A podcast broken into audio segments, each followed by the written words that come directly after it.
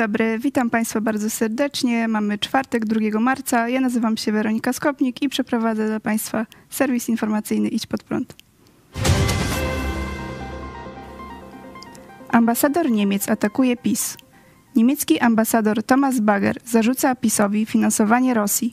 Ambasador odpowiedział na komentarz ministra obrony Mariusza Błaszczaka, który w TVP Info powiedział: nie ulega wątpliwości, że to polityka Niemiec spowodowała, że Putin zdobył pieniądze, które spożytkował na wzmocnienie swojej armii.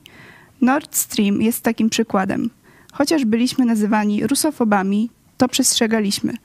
Ambasador Thomas Bagger napisał na Twitterze: czy pan minister wie, ile miliardów złotych Polska co roku przelewała do Moskwy w zamian za rosyjską energię?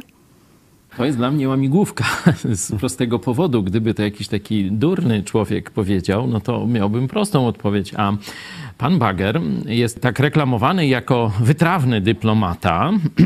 Też służył prezydentowi Niemiec w tym korpusie doradców dyplomatycznych. No i on zachowuje się tak bardzo niedyplomatycznie, bo ogólnie ambasador nie powinien mieszać się w wewnętrzne tam jakieś dyskusje pomiędzy partiami politycznymi. Przypominam, że ten atak na Niemcy wyprowadzony przez pana Błaszczaka, on nie jest ciosem bezpośrednio w Niemcy, nie jest ciosem w taką próżnię polityczną, ale jest ciosem wyborczym wymierzonym w Platformę Obywatelską i w Tuska, nie? No bo tu jest taka przepychanka na rynku tym wewnętrznym polskim. Czy to bardziej sprzedawała się Putinowi Platforma Obywatelska, jak twierdzi PiS, czy, jak twierdzi Platforma, że bardziej sprzedaje się PiS. Tu ambasador Niemiec powinien siedzieć cicho. Zobaczcie, mógł naprawdę się nie napracować, tylko siedzieć cicho, nie? A on zabrał głos. Ten wytrawny dyplomata w tym sporze, który nie jest międzynarodowy, tylko jest wewnętrzny tak naprawdę, jest grą wyborczą. No tak najprościej myśląc, no to on w tym sporze chciał wesprzeć Platformę Obywatelską, nie? Tylko że jak Niemiec wspiera Platformę Obywatelską, ludzie kochani, nie? To w Polsce jest takie przysłowie, że zrobił Tuskowi niedźwiedzią przysługę. No i teraz ja nie wiem, czy on jest głupi, no to wtedy święto w Polsce, bo jak mamy głupiego ambasadora Rzeszy, no to dla Polaków lepiej. Możliwa jest taka gra, ale to już byłaby bardziej wyrofinowana, że on tak wspiera Tuska, żeby zrobić dobrze Kaczyńskiemu, nie? Że robi dla Kaczyńskiego. No da się to wymyśleć, ale wiecie, to była podwójna już intryga. Tak bym daleko nie szukał. Dziś przed Sądem Okręgowym w Bielsku Białej odbyła się kolejna rozprawa w sprawie Janusza Szymika, ofiary księdza pedofila.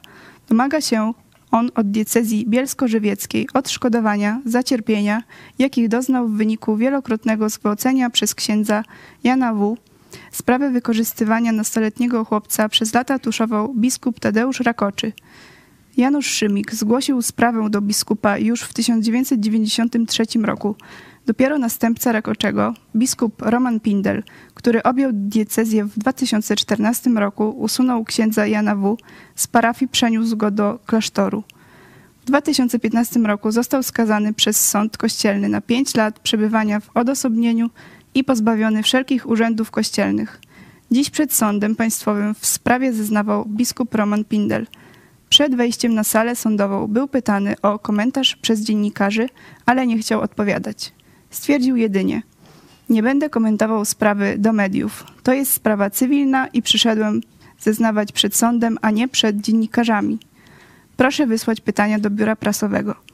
Kiedy dziennikarz Onetu spytał, dlaczego kuria nie odpowiada na pytania dotyczące duchownych oskarżanych o wykorzystywanie seksualne, odparł: to, co pan mówi, to kłamstwo.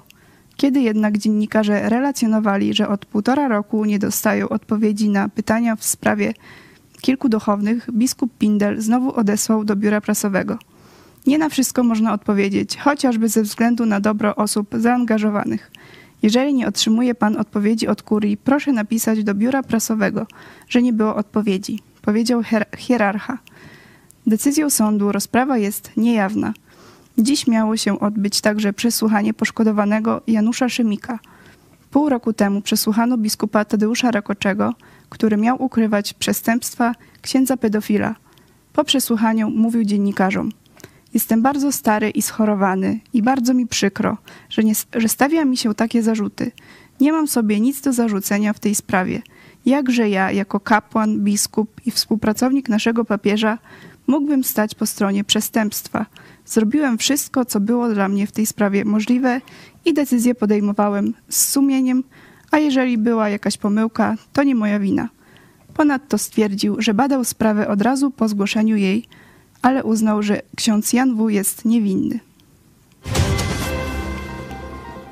Chińczycy wspierali Rosję, przekazując Wagnerowcom zdjęcia satelitarne. Poinformował o tym zastępca sekretarza stanu USA do spraw Azji Wschodniej i Pacyfiku Daniel Kritenbrink we wtorkowym wystąpieniu w Kongresie Stanów Zjednoczonych. Jak podaje stacja Sky News, Kritenbrink wskazał, że zdjęcia satelitarne przekazywała chińska firma Spacey, która na początku lutego trafiła na amerykańską czarną listę firm utrzymujących z Rosją relacje handlowe mimo nałożonych sankcji. Firma ta zajmuje się obsługą małych urządzeń satelitarnych i świadczeniem usług z tym związanych. Amerykański urzędnik stwierdził w kongresie, że Rosjanie bezpośrednio korzystali z uzyskanych zdjęć w prowadzeniu działań wojennych. Ameryka w różnych wypowiedziach, tam jeden z senatorów ostrzegł tych komunistów chińskich, że pomoc w zabijaniu bezpośrednia, pomoc w tych działaniach mordujących będzie tak, jakbyście wsiedli, porównywalna z wykupieniem czasów na Titanicu. Takim powiedział, a inni ostrzegali już przedstawiciele administracji prezydenta Bidena, że spotka się to z surową reakcją. Cieszę się, że dziennikarze to nagłaśniają, bo praktycznie wszystkie media międzynarodowe, polskie tam troszeczkę, ale niewiele, to my nagłaśniamy też oczywiście tradycyjnie ten temat jako bardzo, bardzo super ważny, nie? To może dać sygnał do przejścia od takich tylko szachowania Chin do ostrych sankcji. I na to czekamy, na to liczymy. To jest ratunek dla wolnego świata. Tak, tutaj. Bez zaplecza Putin zginie. Chiny wydają na prorosyjską propagandę więcej niż Rosja. Nakłady finansowe Pekinu na propagandę i dezinformację wynoszą miliardy dolarów, a jednym z istotnych elementów przekazu jest powielanie nieprawdziwych informacji o wojnie na Ukrainie, między innymi rosyjskiego kłamstwa, jakoby winę za wybuch wojny ponosiło NATO. Takie informacje w rozmowie z The Guardian podaje James Rubin, koordynator Global Engagement Center, instytucji rządu amerykańskiego powołanej do wykrywania i przeciwdziałania zagranicznej propagandzie i dezinformacji. Rubin podkreślił, że powinnością państw Zachodu jest nie tylko obalanie tez kłamliwej propagandy, ale też aktywna obrona w tym zakresie. Stany Zjednoczone i Zachód były zbyt wolne w swojej odpowiedzi na te działania, a dezinformacja jest ogromnym wyzwaniem, ocenił amerykański urzędnik. Izrael przekaże Ukrainie nowoczesny system ostrzegania. Ambasador Izraela w Kijowie Michael Brodski poinformował, że Ukraina może niedługo otrzymać od Izraela precyzyjny, nowoczesny system wczesnego ostrzegania, który pomoże namierzyć rosyjskie rakiety. Zaproponowaliśmy taki system Ukrainie. Myślę, że trzeba go dostosować do potrzeb Ukrainy, której terytorium jest znacznie większe i która boryka się z innymi zagrożeniami, poinformował ambasador Izraela. Słowacja rozważa przekazanie Ukrainie samolotów.